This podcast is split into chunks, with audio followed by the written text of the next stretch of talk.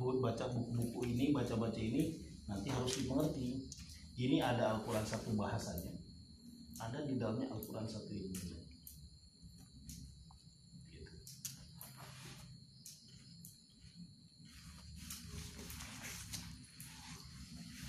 Gini nggak Ji? Kenapa? Begini nggak? Ya iyalah, penjara jelasin mah udah oke. Terus apa lagi? Apa yang mau ditanyakan? Ini ada air putih ya. Gak usah deh. Oh ini mah keluar dari konteks ini. Oh Mana? Kalau mana? ini yang, yang mau ditanyain. Oh iya, apa apa coba. Tadi yang lu katain apa kalau di dalam kehidupan gimana maksudnya tadi? Enggak oh ya. Berarti kalau misalkan eh, bahasa tapi Hmm. yang digunakan misalkan untuk Bahasa Arab. percakapan lah gitu Hmm. kasarnya. Berarti itu ada ilmunya nggak sih kayak gitu? Tergantung pembicaranya mungkin ya. Dia bicarain apa? Kalau bicaranya ngalor ngidul mungkin nggak ada ilmunya gitu. Mah gimana bisa jawab? Kalau misalkan bahasa sehari-hari lah. Bahasa sehari eh, kita ngobrol nih pakai bahasa Arab nih. Kayak apa sih statita statota anhajil maudu begitu gitu aja ya. Hmm. Atau anas asal saya mau bertanya andi lugu tadi misalnya andi lugu eh, ada isinya misalnya begitu gini Biasa gitu-gitu doang. bahasa Arabnya Iya. jadi gini. dulu kan Quran turun di Arab ya Hmm. ya Iya. pernah tuh nggak ada dulu itu uhibul Arab risalasin ada di materi Iya. Itu nggak pernah. oh saya uhibul Arab saya kecintaanku terhadap orang Arab ini karena tiga. Oh tiga hal tuh. Tiga hal. Karena ani Arabiun saya serumpun dengan? dengan bangsa Arab. Yang kedua adalah wal Quran Arabiun. Quran juga serumpun. Sempurna dengan bahasa Arab. bahasa wal lughatu ahlil Qur- wal lughatu jannah Arabiun. Pendukungnya surga juga orang Arab. Arabiun. Nah, gini loh. Begitu bahasa begitu Quran ini menjadi bahasa ibunya orang Arab waktu itu, bahasa ibu. Maka maka ya derajat bangsa Arab langsung mulia. Kenapa? Karena dia ini mengambil rumpun. Jadi jadi bahasa Arab dijadikan bahasa ibunya Quran. Jadi kalau dulu kalau kalau dulu zaman Muhammad Nabi Muhammad, jikalau kalian mau paham terhadap maka kalian harus belajar bahasa Arab. Jadi kalau sekarang bahasa Indonesia menjadi bahasa ibunya Quran. Oh gitu. Jikalau kalian mau paham Quran, harus belajar bahasa. Paham ya? Hmm. Iya. Jadi kalau anda sekarang mau belajar yang ini, kata kita jauh belajar kok masih datang ke sana. Quran sudah tidak lagi menjadi bahasa ibunya. Hmm.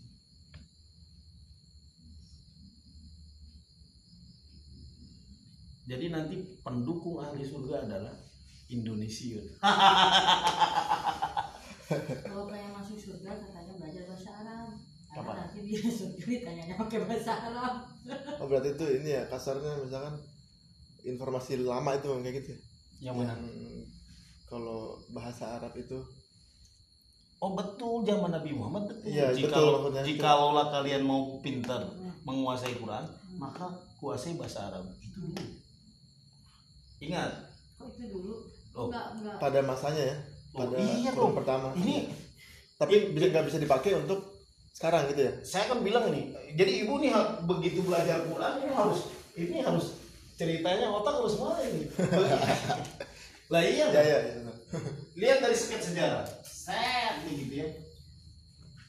Pergeseran.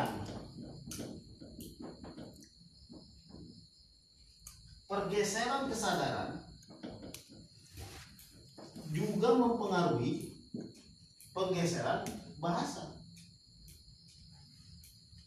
Ini tadinya bahasa Arab di sini. Al, al bahasa Arab menjadi bahasa ibu dari Quran. Begitu Muhammad wafat dan terakhir sampai kepada Ali bin Abi Thalib, maka masalah manusia ini bergeser.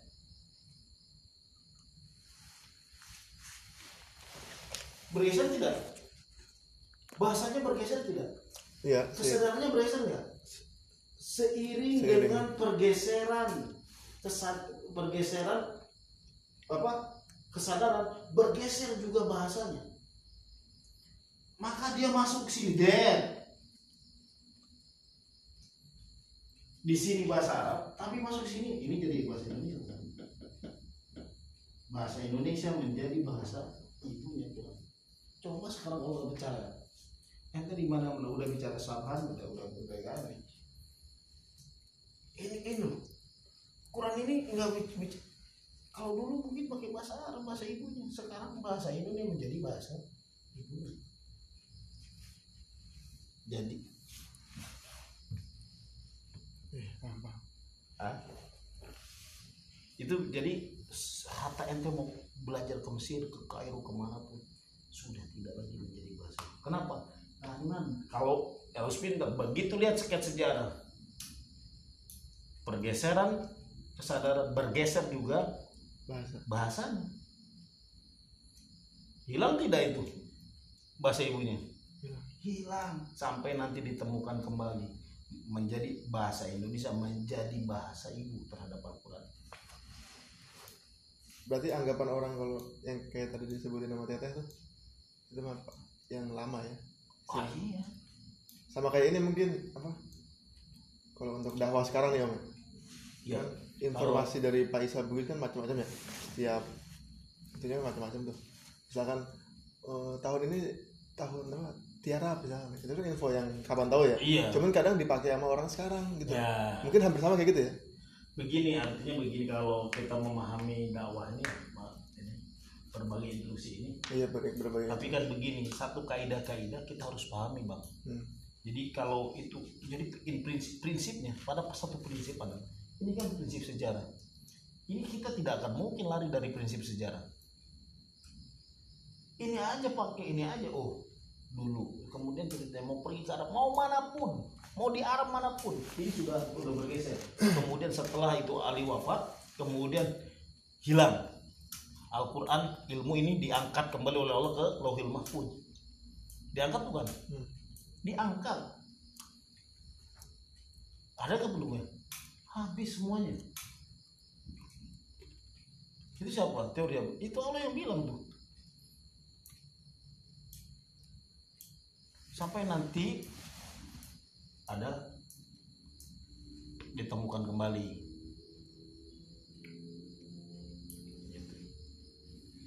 nah kemudian kenapa? Kalau dibilang kenapa nih? Quran ini eh, isinya begitu ada sampai ada metode simat yang objektifnya kenapa? Karena ini ini di dalamnya kita lihat ada bahasa tapi di dalamnya juga ilmu. Di dalamnya ada ini. Ada norma-norma asas-asas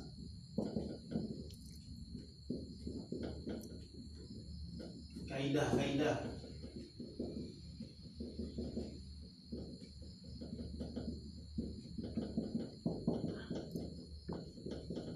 Nah, ini yang nggak bisa dimiliki orang lain. Ini yang karena Al-Quran ini di dalamnya ada norma-norma asas-asas kaidah-kaidah hidup. Ini Izkola Musa likum inallah yang mukum antas bau bakratan ini biasanya tidak ini di dalamnya mengandung norma-norma asas dan juga kaidah hidup.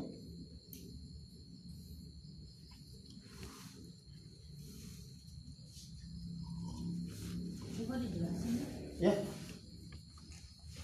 Quran ini misal alif lam mim zalikal kitabula raiba fi hudal lil muttaqin. Ini di dalamnya ada norma-norma dan kaidah hidup. Coba Pak jadi bikin karangan. ngarang aja Hmm. apa ngarang mau gimana almau airnya Hmm. almau eh, dan eh, keluar almau yakhruju minal ardi air keluar dari tanah summa ba'da dzalika wadotu alal alal alal makanin saya kemudian terus saya taruh di satu tempat sumanat bahu kemudian saya masak misalkan. Itu tidak ada mengandung norma-norma dan kaidah hidup. Tidak ada asas-asas hidup. Tapi begitu Quran zalikal kitabu la raib hudan lil muttaqin. Itu di dalamnya ada kaidah-kaidah hidup ada asas-asas. Yang tidak dimiliki orang lain Kenapa kita harus mempelajari Al-Quran? Karena di dalamnya ada kaidah-kaidah hidup, ada norma-norma, dan asas-asas hidup. Di tempat lain ada nggak? belum pernah sih belum pernah nemuin Ini yang ada. Kenapa kita mau belajar Al-Quran? Karena di dalam ada kaidah-kaidah hidup. Hidup apa? Ya hidup itu kan ada hidup yang pertama adalah pembinaan pribadi, kemudian pembinaan keluarga, kemudian pembinaan masyarakat, baru pembinaan antar yang pembinaan bangsa, baru antar bangsa. Itu ada kaidah-kaidah hidup. Pembinaan pribadi diatur oleh Quran. Kemudian pembinaan ber- berkeluarga diatur oleh bermasyarakat, berbangsa dan pembinaan antar bangsa. Itu di dalamnya udah mencakup kaidah-kaidah hidup ada di dalamnya. Perlu yang lain nggak? enggak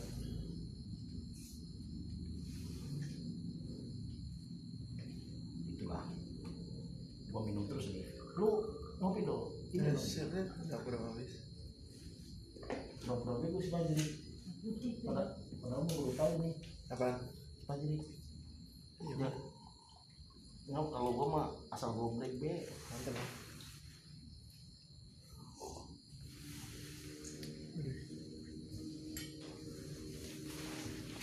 Apa? Udah ada lagi yang ditanyakan mah, Bu. Di ada teman lain apa coba apa aja? yang haji itu om tentang haji Oh, kenapa itu? Ini ada di surat Quran surat Al-Baqarah tuh. Ini sih pertanyaan temen gue om, Ya. yang kemarin. Al haju asyuru maklumat Taman koroda fihin al hajja Fala rufasa wala fuhusuqa alaih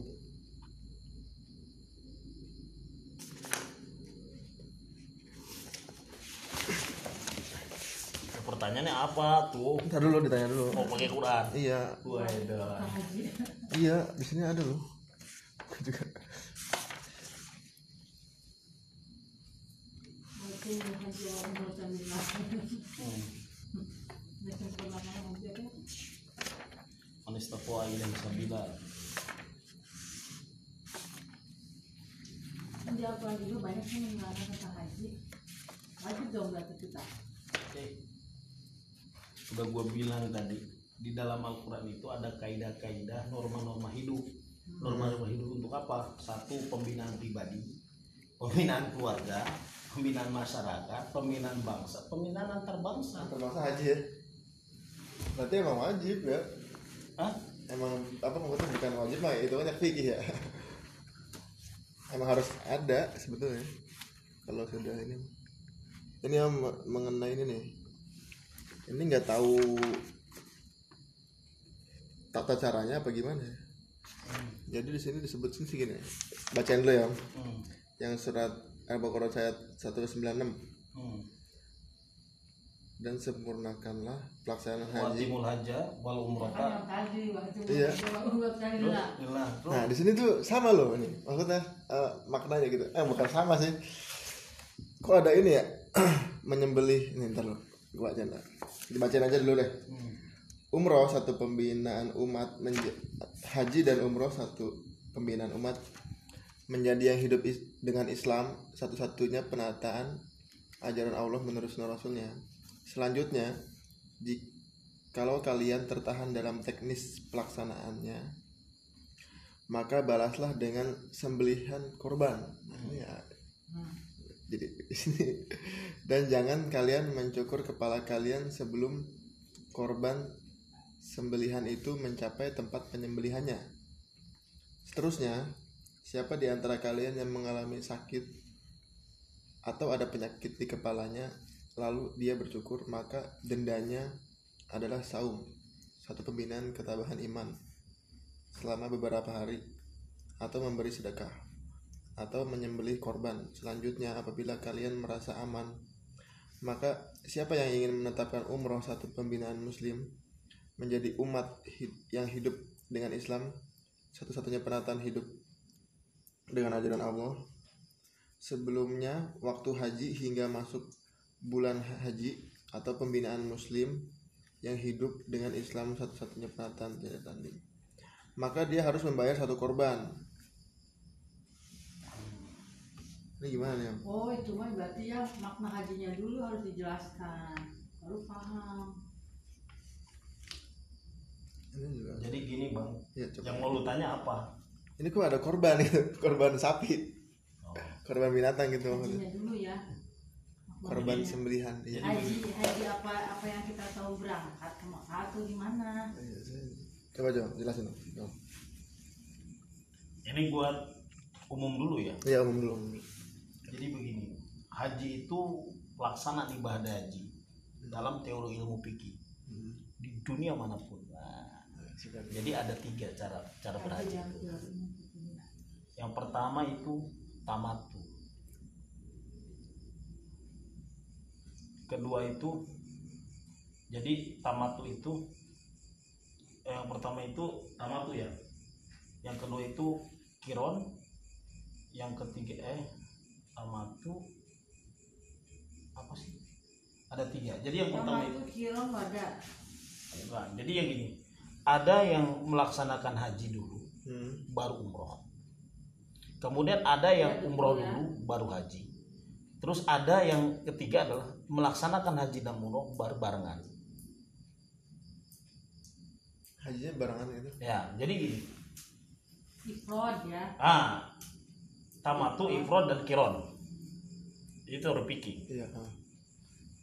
Jadi kalau yang yang pertama adalah ifrod. Ifrod itu gini, melaksanakan umroh dulu baru haji. Kalau orang Indonesia datang ke sono itu kloter pertama, maka dia pasti melaksanakan melaksanakan haji ifrod. Pasti dia umroh dulu, baru habis itu melaksanakan haji.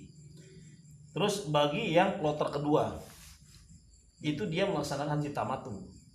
Tamatu itu Haji dulu. haji dulu, baru umroh. umroh. Atau dia melaksanakan kiron.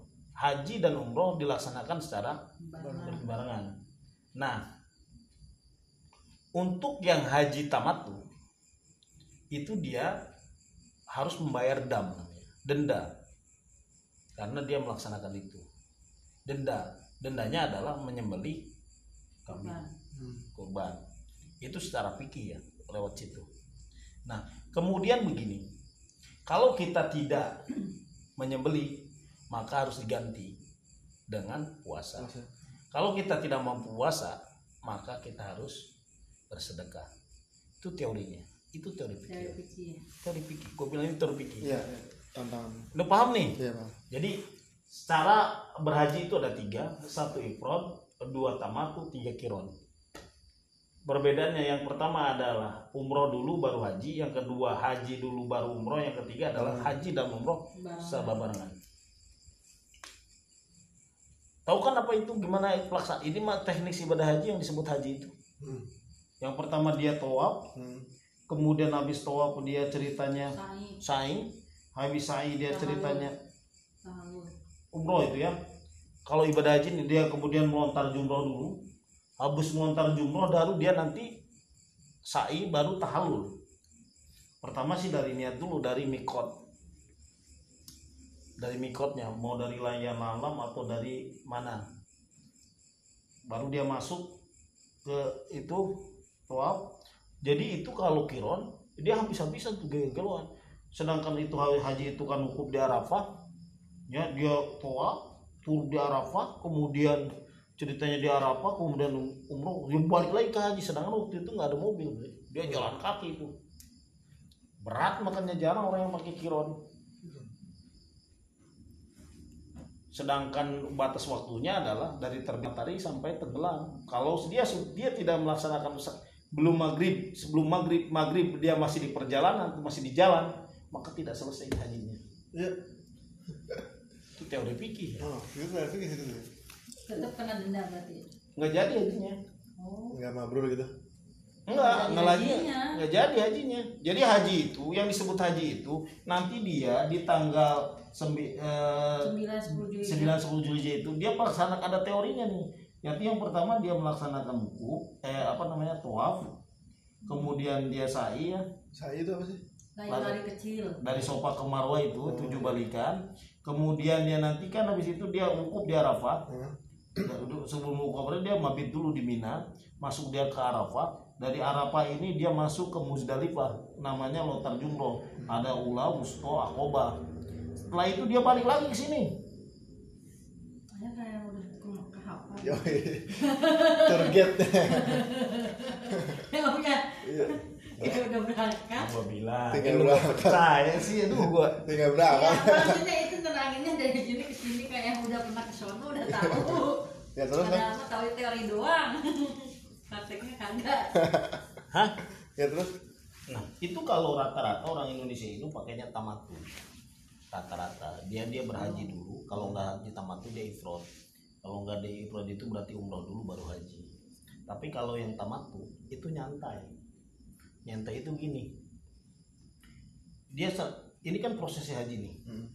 Prosesnya haji aja dulu. Saya dia beres sampai melontar juno bisa tidur tidur. Tapi kalau ceritanya sudah kalau mau yang ifrod itu kan melontar jumroh itu waktunya di di batas. Di batas itu gini Indonesia waktunya jam 4 oh atau jam 12 kan gantian negara antar negara bray. Kalau misalnya Indonesia bagian jam 4 habis dia melontar yang terakhir dia harus buru-buru tuh balik ke Mekah. Sedangkan batas waktunya cuma sampai maghrib nih Jadi kalau ceritanya sholat maghrib tiga perkara, tiga tiga rokaat, dia baru dua rokaat begitu datang maghrib dia udah belum nyampe ke Mekah lagi, belum melaksanakan tawaf lagi niat untuk itu untuk umroh tidak ta- tidak setelah dari itu dan tahun itu tidak jadi. Anggaplah baru dua rokaat udah wassalamualaikum Hmm. gitu. Terus yang mau ditanyakan apa lo maksudnya itu teori teori fikih. Fikih. Nah di sini kan juga disebut tuh namanya nah lu harus be- belajar belajar begini paham? Ini maksudnya apa perumpamaan apa gimana nih? Nah. Itu sih yang masih gue mau tanyain. Terus kalau perumpamaan perumpamaan tuh maksudnya gimana gitu? Ya kan lu aduh lu harusnya nanyanya ini di sono no di tempatnya di pusatnya. Iya harusnya artinya begini kan gua juga teori ini kan gua nggak sayup-sayup sampai ke gua. Orang gua mah ceritanya gak pakai materi gua dengerin orang-orang tua-tua aja artinya begini. Nggak apa itu seini aja setahunya aja. Artinya begini. Intinya Quran ini Hmm. isinya pembinaan pribadi keluarga masyarakat bangsa antar bangsa. Pembinaan antar bangsa itu namanya haji Hmm. pembinaan antar bangsa itu namanya haji ini teorinya harus berdasarkan satu teori ilmu bro nanti kalau ada di dalam Al-Quran ini haji haji pun nanti satu istilah paham dulu berbagai macam istilah harusnya istilah dulu kemudian nanti yang diurai di sini adalah misalnya saya aku nggak ngerti sih ya belum dah sampai belum pernah baca sampai itunya kalau walaupun ayatnya agak-agak sedikit hafal misalnya tapi kalau teorinya teori pikirnya seperti itu Hmm. jadi teori pikirnya begitu. Bahkan kalau pikir begini bro. Jikalau tanggal 9 Arafah, tanggal 9 Julhijjah, ente tidak datang ke tidak wukuf di Arafah, maka tidak sah haji. Maka kalau tanggal 9 Ju- 9 Julhijjah itu semua kan wukuf di Arafah. Hmm. Yang sakit kayak mau yang mau sekarat kayak mau apa itu walaupun hanya cuman naik ambulan doang lewat sut sah sah nggak perlu ceritanya nong nongkrong di tenda nggak perlu berarti saking mulianya ya Hah? Arab, Sak- Arab jadi dan saking formalitas mulianya gitu. gitu ya saking pentingnya itu wukuf dia wukuf wakopa wukuf berdiam diri di Arab walaupun cerita ini tengah matahari nih Oh. begitu nih misalnya orang sakit-sakit kan semua di, dari rumah saya semua dikeluarin tuh Hmm. lewat aja Iya saking mulianya tempat itu. Saking mulianya Iya saking ini. ya. enggak saking gobloknya aja. Jadi orang-orang kesadarannya itu sebenarnya kalau cuma sekali, sekali lewat formalitas itu aja. ya iyalah membuat apa coba Buat apa ya? Itu aja dibuat apa aja? tapi kan jika kalaulah ceritanya kalaulah kita tidak melaksanakan wukuf di Arafah pada tanggal 9 Julhijjah Nah, nah, iya. maka hajinya batal Hmm. Jadi ke jadi tidak ada haji jadi rangkaian ibadah hajinya sama aja cuma dapat umroh aja jadi yang membedakan antara haji dan umroh kan adalah wukuf di Arafah. Kalau umroh kan tidak ada wukuf di Arafah. Hmm. kalau jum jumroh kan ceritanya beda lagi itu mah. Bukan pada prosesi haji. Bisa kapan saja. kalau jumroh mah enggak. Cuma maksudnya pada proses haji itu ada wukuf di Arafah menjadi rukun. Bukan lagi wajib.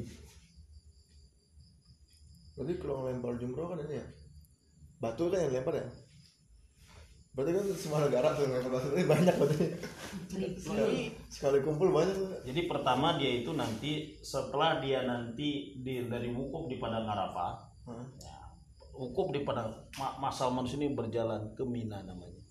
Di Mina ini mabit namanya.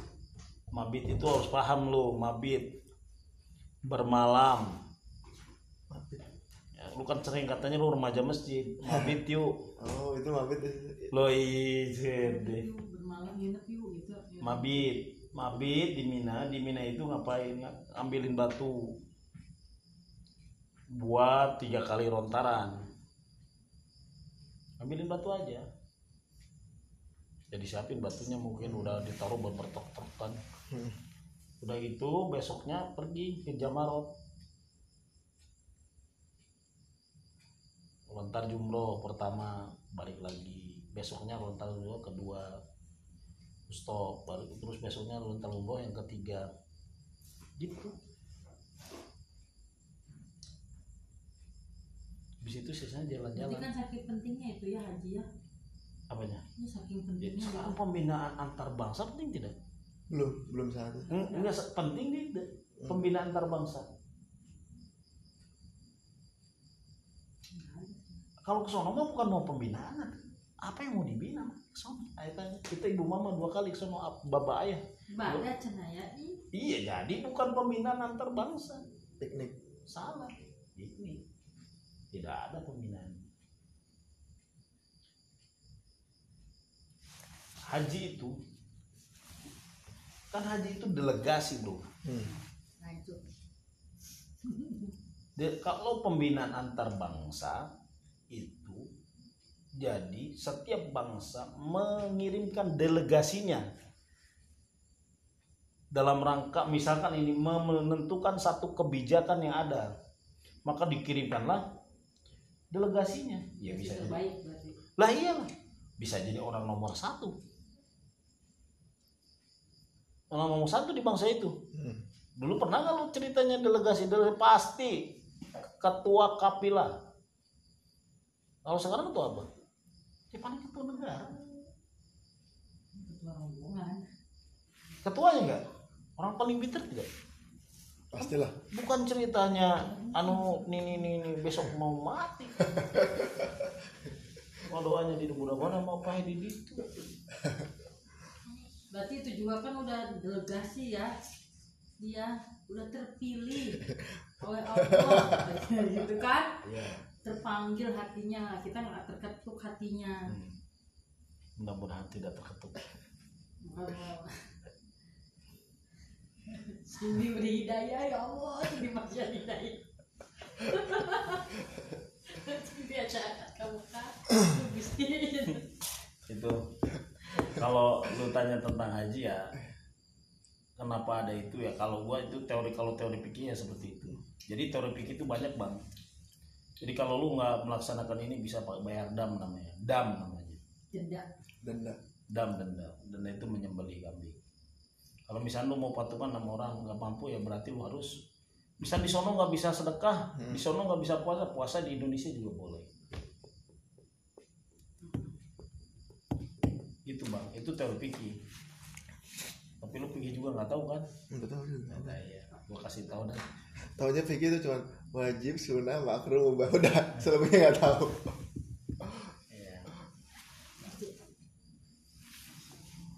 Jadi kenapa di Al-Qur'an ada itu ya kalau di kalau kalau ini sih ya kalau ini mengandung ini teori ini Bray. Gua juga ampun Bray. ya ini mah harus perlu banyak belajar dulu kayaknya Ya artinya gini. Wadahnya harus dikuasai dulu Bray. Ah, bener. Wadahnya ini kan wadahnya itu bahasa. Ketika kita menguasai bahasanya begitu ketemu kata Pak Isa itu bakorotan sistem sapi perah kita nggak Sistem sapi perahnya maksudnya gimana ya? oh iya. Hah? Jelas, ya. Sistem sapi perah, sapi perah. jadi gini kemarin tuh emang sempat dibahas ya ditanya kan satu orang yang Sapi perah itu yang sapi itu diambil itunya, Susunya. susunya. Hmm. Nah, diambil manfaatnya gitu. Hmm. Nah, terus terus, terus. jadi kemarin ini agak seru sih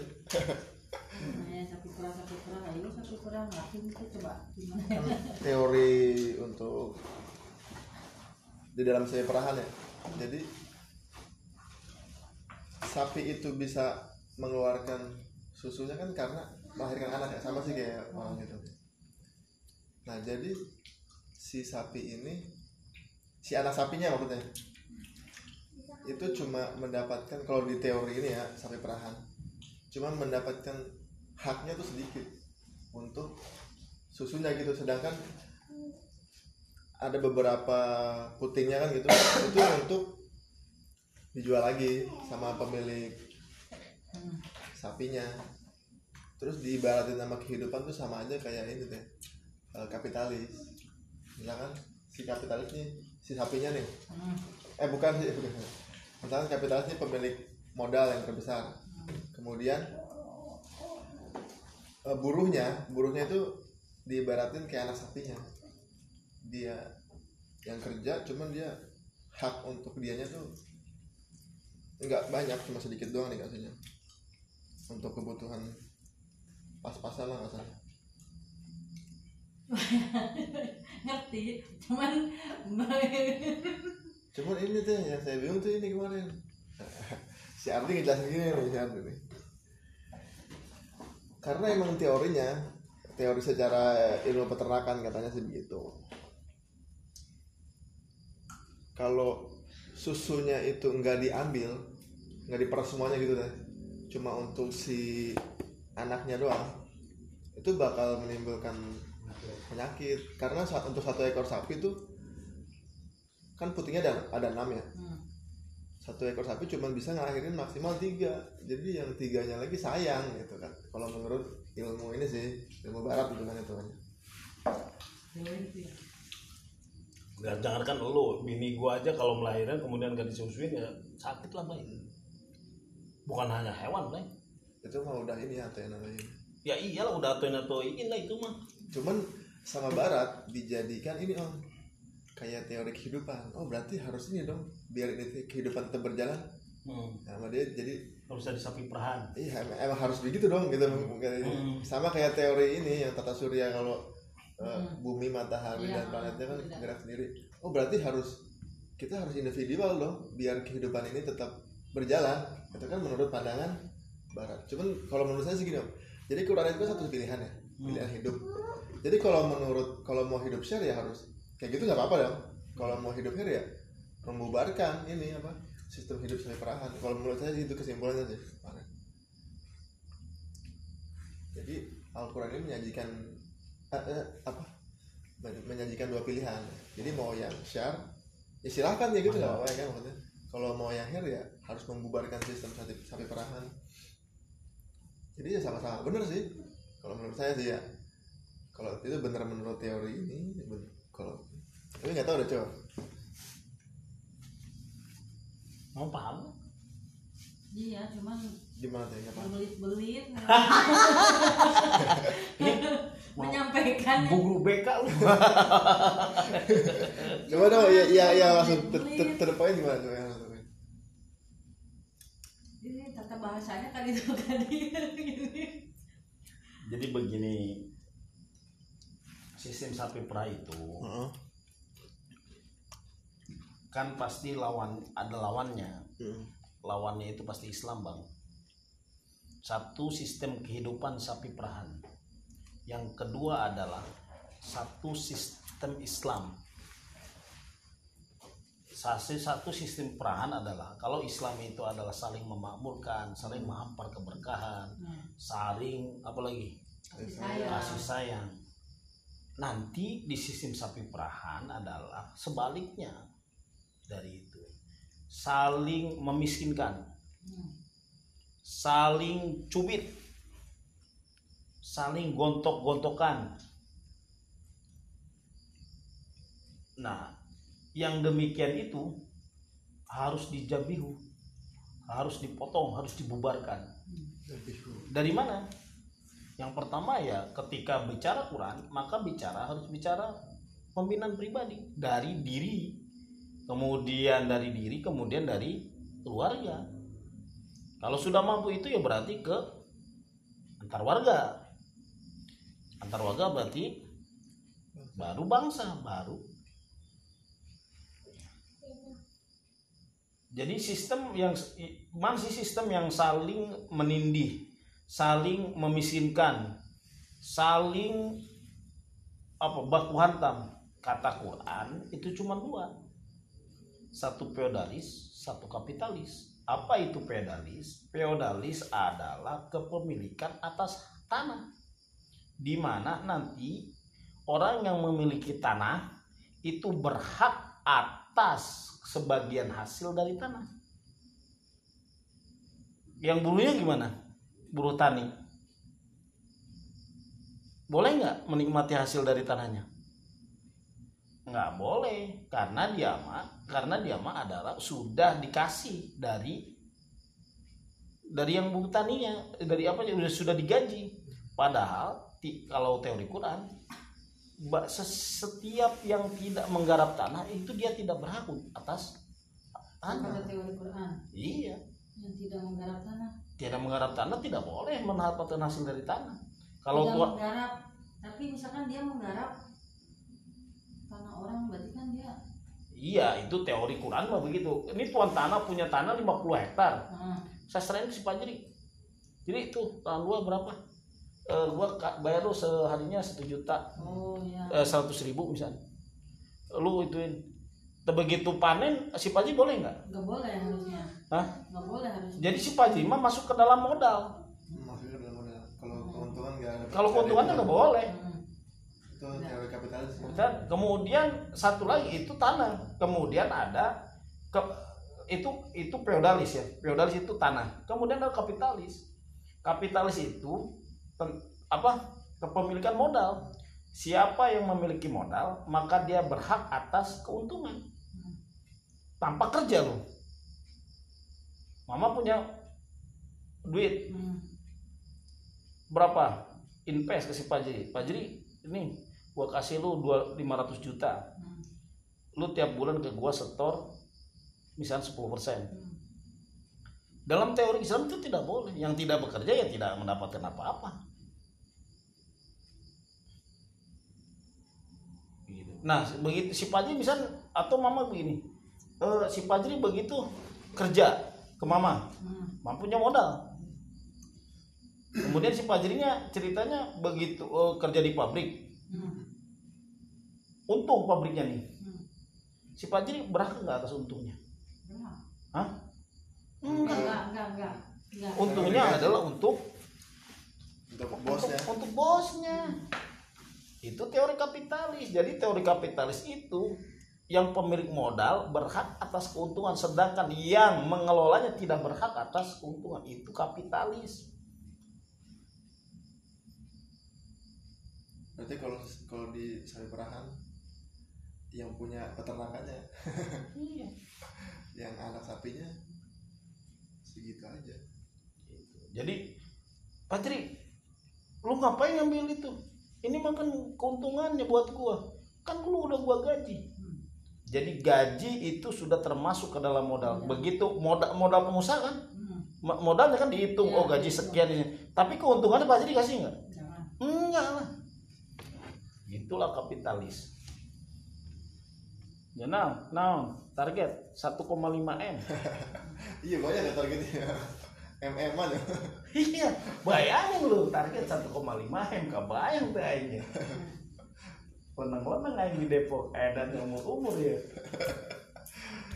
mantap juga Nah, tapi be- begitu perusahaan untung apa perusahaan berhak ke ki- eh, saya aja- saya berhak sebagai karyawan tidak berhak. Yang saya dapatkan adalah gaji, padahal gaji itu adalah model modal. Keuntungan nggak bisa dibagi. Untung adalah untuk pemilik modal, itu kapitalis.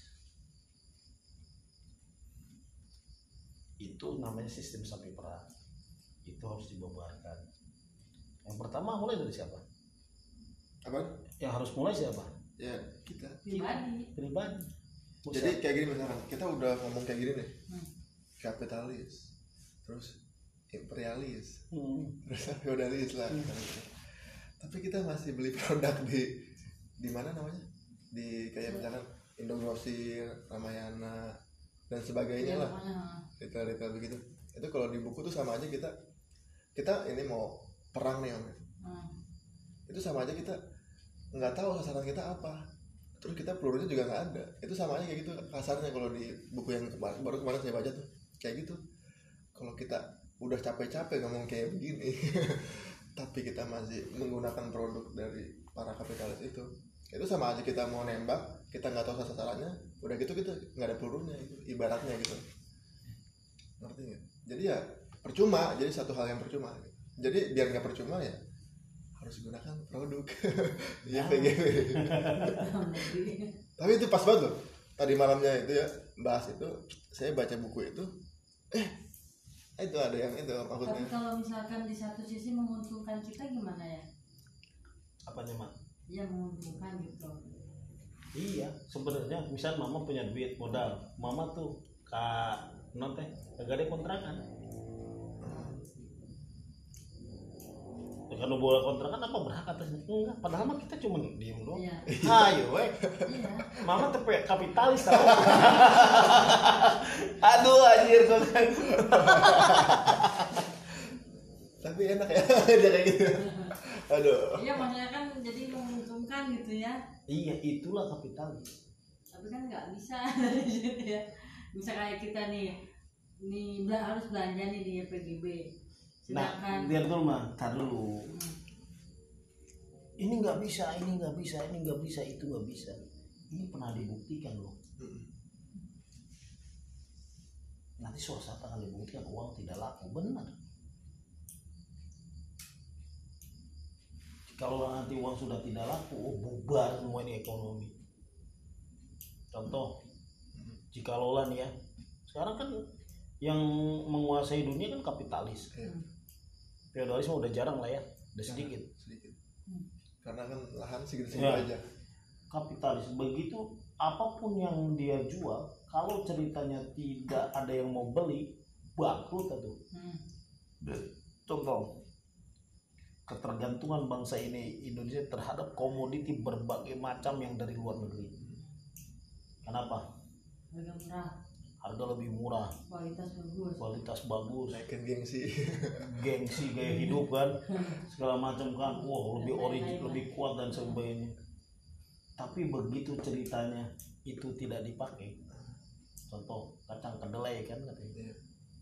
kacang kedelai. Sekarang ini kita kenapa? Kita ini kacang kedelai impor dari luar. Tapi kalau kita sudah bisa bikin tempe kemudian bisa melak kacang kedelai. Mau itu dolar ditaikin 100 ribu kayak wah gua nggak mau beli. Nggak masalah. Nggak masalah. Lu mau taikin kayak mau apa kayak lu nggak kirim ke gua nggak masalah. Gua udah bisa di sini. Bikin. Hancur nggak kapitalis?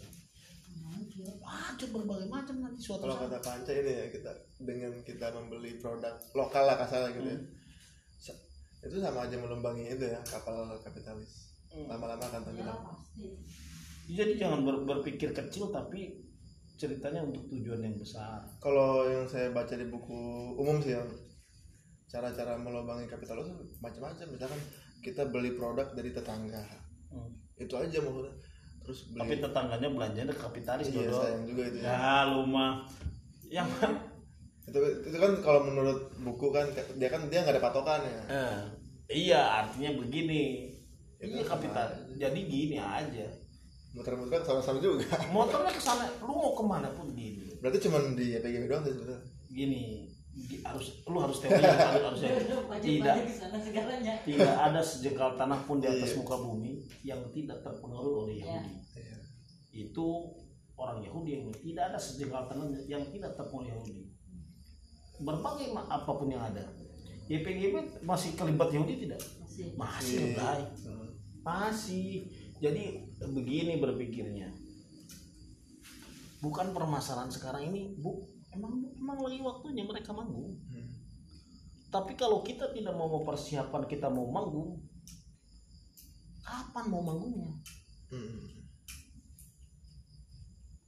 oh nanti wah kacau udah kalau sudah cerita gitu mah di tempat lain gak ada air minum bayangin coba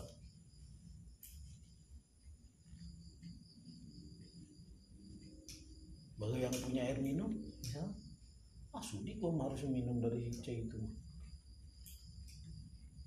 Dia sudah ketergantungan ya. Eh. Kalau nanti punya hanya YPG doang yang ada air, yang lain nggak ada air gimana? Dulu kan pernah dibuktikan itu zaman Yusuf. Hanya Mesir yang waktu itu lempah uap segala macam termasuk air. Lainnya kering. Kalau pengen air datang ke Mesir minta-minta. Kenapa? Lu, lu lihat di teori Yusuf di, di surat Yusufnya. Hmm. Kenapa ketahuan sam- sama Yakub Yusuf ini berhasil di Mesir? Dia kirim tuh saudara-saudaranya dari mana? Dari Palestina ke Mesir. Bilang, Pak, oh ternyata itu tes Yusuf geningan pemuka kuncina. Nah,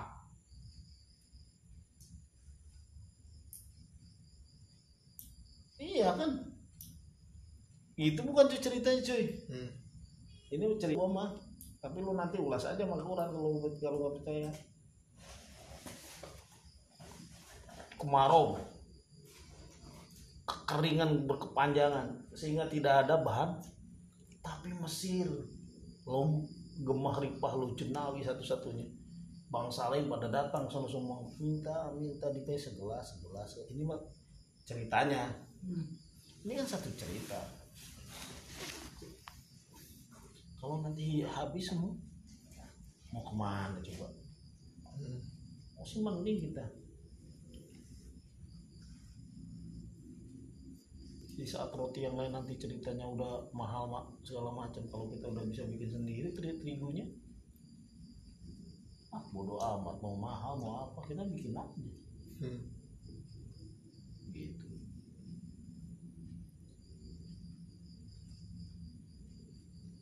gitu Blay ada lagi Blay kalau pertanyaan itu jawab lah pertanyaan Eh, jawabannya harus ditanyakan kepada senior senior Blay gitu. Tapi kalau ditanya mengenal tata cara haji bagaimana tata cara Kemarin sih dia udah, udah nanya ya. Udah kan namanya Anca juga namanya Anca juga teman Hmm. lu nanya kapan Anca aja. Gue mah ke Om Jainal aja. Siap. Dia sih udah udah nanya, udah telepon kayaknya. emang dia mau ke haji mau pergi Enggak. Cuman ini aja kemarin dia baca surat Al-Baqarah di sini nih. Hmm. Ayat sekian kok ada ada penyembelihan hewan gitu. nggak kan tak- nanti takut majaji lagi penyembelihan hewan. Kan seperti ini penyembelihan hewan sembelilah hewan.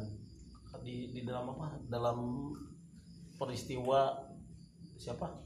Peristiwa Nabi Ismail. Sembelih hewan. Padahal yang akikah. sembelih hewan padahal yang disembelih adalah sifat kehewanan. Duh, gila ini. Coba aja kan. jauh. Itunya jabhin aji, jab, jabhin ajimin membunuh sifat kehewanan Duh. kalau di sana mem- jadi membunuh dari sifat dan jenis gitu ya lah iya membunuh sifat kehewanan tak jauh atuh Udah gitu di Quran dijelasin kemarin ya. Banyak hewan ya kan kayak monyet. Hmm. Itu kan sifatnya yang di yang dia iya yang diungkapkan monyet babi nyamuk ya kan ya ya hampir hampir kenal. Jadi gini kalau lihat situ jadi jangan oh ini ada ini ya. Takutnya kalau gua kan nggak belum nyampe ke sini gua juga. Apa yang disembeli ini kayak umpam di situ sembeli sembeli tapi sembelinya adalah ke hewan sifat kehewanan. Wow. Di situnya nyembel di situnya betul nyembel di itunya bahasanya kayak gini. Hmm. tadbahu bakorotan ani azbahuka kan di sono. Menyembeli nyembeli apa? Bizabhin ajimin kalau di suruh tapi di artian menjadi yang dibunuh adalah sifat kehewanan. Disembeli sifat kehewanannya. Loh. Emang di Al-Quran artinya apa ya? Sifat kehewanan. Enggak di Al-Quran kan ada di antaranya kan?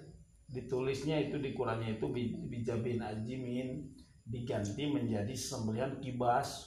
Hmm. Gitu. Nggak nggak nggak nyebut domba nggak. Nggak nyebut kibas enggak hmm. tapi memainkan pola kata jab, jabi jadi jabhin. Jadi jabhin ajimin dia ganti dengan eh, sembelihan yang besar. Jabhin ajimin maka diartikan oh, Kibas. gibas satu jenis kambing yang gede. Nggak ada.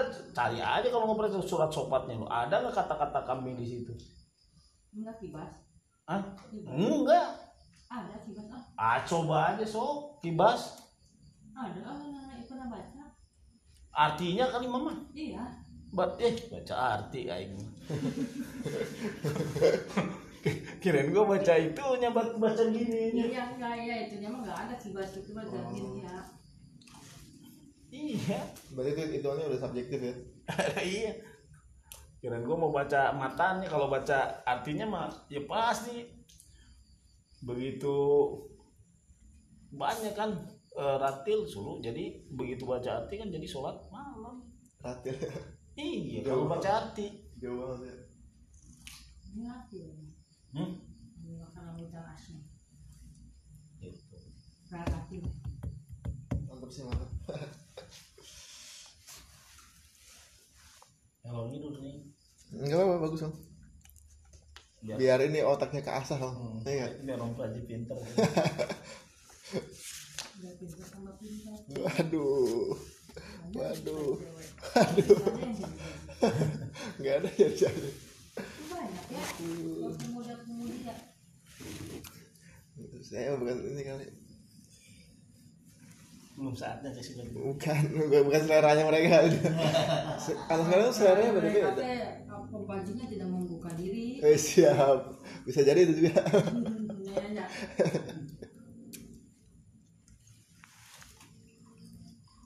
Masih banyak ketakutan, kekhawatiran. Ujung-ujungnya memble.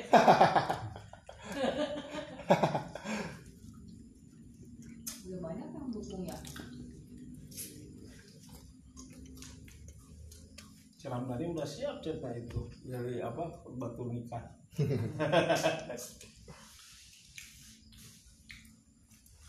kemarin juga ini yang ngajar saya jahit tuh guru guru ngajar jahit. Hmm. cerita ini sih ceritanya. Ini mah ngalor ngalor ngidul dong ya. Hmm. Nanya, bang dengar dengar apa ini ya apa? Eh, Jam. enggak apa ngajar di mana? Pesantren ya? Gue itu sibukannya apa di pesantren tapi gue nggak bilang ngajar ya.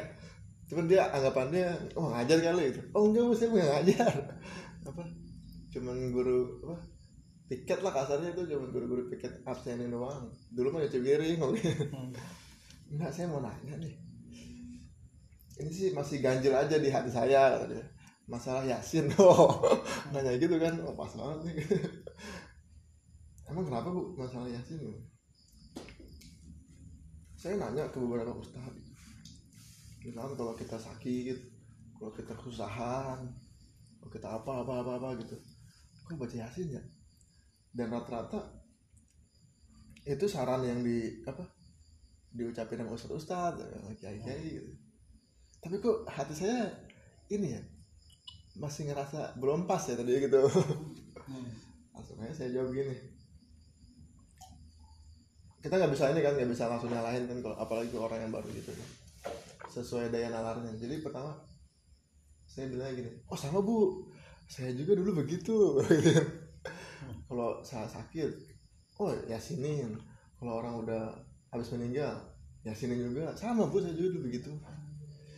Cuman saya juga pernah ada di tahap kok begini? gitu. Eh, kita harus mendukung ini dong argumen dia biar dia bisa menerima sebetulnya kenapa kita hati ini kita nggak pas dengan pendapat-pendapat pendapat-pendapat yang ada tuh? Kenapa ya bu? Pertama ini sih masih anggapan saya ya. Jadi sebenarnya Al-Quran itu diciptakan untuk manusia itu sesuai dengan porsinya. Jadi jadi selama hati ini belum bisa menerima berarti itu porsinya kurang pas kalau gitu aja Bu. jadi porsinya ya itu ya kenapa harus mendapatkan yang pas kita harus balik lagi bu ke, apa? Ke Al-Quran. Jadi di Al-Quran tuh ada ini. Itu yang tuh yang ini lah sistematik Quran. Jadi di sistematik Al-Quran tuh ada Al-Quran yang menjelaskan Al-Quran itu sendiri contohnya. Ya, gue sih jelasin panjang lebar tuh ke Bismillahirrahmanirrahim terus Yasin Alif Lam Mim. Wah di situ langsung itu. Tadinya ya pas pulang ya langsung dituntun keluar oh, langsung hari minggunya tuh ya. Pokoknya begitu keluar biasanya cuman saya salin kan pulang. Ini mah enggak sampai dituntun keluar? Hati-hati mas gitu aduh kacau. Enggak bu di sini saya sama-sama belajar bu ya. Jangan saya kayak guru gini begitu aja. Cuman orang segitu loh. Jadi kalau Quran ini bang bicara Quran ini di luarnya sudah tidak tandingnya, tiada tanding, tiada banding betul. jadi kalau bener kalau kita udah menjas orang kita udah pasti bener. Dan pasti mereka udah salah dan mereka pasti nggak nerima. Jadi caranya yang bagus ya kita bangun dulu tuh keresahan dia tuh. Kita pernah kayak begitu kita ini. Misalnya Om Pak Jima ya? Hah? Misalkan dari bekasi ya kalau dia pasti langsung beduk beduk beduk dulu juga saya gitu ya waktu lulus, SMA makanya kita dulu di SMA Bekasi tuh ya ributnya mas apa tukang ojek warga-warga. Abis ngomong se- sekolah sesat kita langsung gatel anu kayak langsung aja sama dulu gitu deh nah, cuma sebenarnya itu aja cara Oh enggak, waktu pasti dia mau, oh enggak gini bu, misalnya gitu pasti. Kalau ini kan halus ya, diangkat-angkat dulu Iya. si ibunya teh. Ayam pasti ayam enggak lah, ayam sekarang udah jago. Udah jago juga tetap aja langsung teh. itu saya bingung tuh waktu dia nanya gitu ini cara jawabnya pas gimana ya sambil mikir tuh dia cerita-cerita saya nggak nggak dengerin sambil cara mikirnya gimana ini jawabnya Lagi bingung caranya gimana ya. Iya. Sampai besok pokoknya hari Minggu kan saya kan ke Kauripan ya. Ditelepon tuh sama ibunya. Mas, ajarin saya ngaji lagi dong. Jadi saya nggak belajar jahit ini. Aduh. Dan jadi kalau Quran Quran Sunnah Rasul ini bicara di luarnya sudah tidak tanding, tidak banding, sudah tidak boleh dan bandingannya. Mau bicara dengan siapa pun. Iya benar. Jadi secara konsep Quran Sunnah Rasul ini sudah menang. Tinggal nanti kalau itu kan dicuri ya, tinggal nanti de faktanya. Kita Hmm. lihat aja nanti. Gitu. Sekarang kalau syarat kalau lu mau berhadapan siapa pun, ah, udah cek MD semua. Tuh tinggal ini doang kalau kata Panca. Cara penyampaian kita ke masyarakat tuh segimana dewasanya kita gitu. Itu yang kemarin gue dapet sih. Iya, Jadi- artinya jam terbang lu harus main. Iya. iya. Tapi lu juga Dan juga kan penguasaan penguat ini. gini lu ngomong di Penguasaan hadapan para ustadz lu juga harus ada di ada Iya, di, tuh, tuh. di kode ukulim itu Di ininya dia tuh. ada lu di di situ lu harus begitu ustadz ini ustadz lu maka lu harus menguasai fikih Iya. jadi lu jangan udah gini di hadapan orang yang Biasa mah gampang, kan? iya inilah lain lagi Iya tuh harus jago tuh kalau ke Ustadz tuh. Ya, berarti kan penguasaan materi dari hal-hal lain juga harus jago. iya, iya, Iya, bagusnya gitu. iya. Tantangan. artinya maunya begitu ketemu dengan orang-orang hadis lah berarti lu jago ilmu hadisnya Iya, harus ketemu gitu. orang-orang fikih ya berarti lo fikih lu jago ketemu orang kan fikih nggak bisa kita ketemu orang pikir oh pikir salah salah nggak bisa kita harus tahu dulu ya kan Fikir. oh iya begitu jadi begitu kita menyampaikan itu pertama ya pasti kita itu sama dengan mereka. Lu tahu gua tahu itu. Tapi yang gak tahu lu gak tahu itu betul.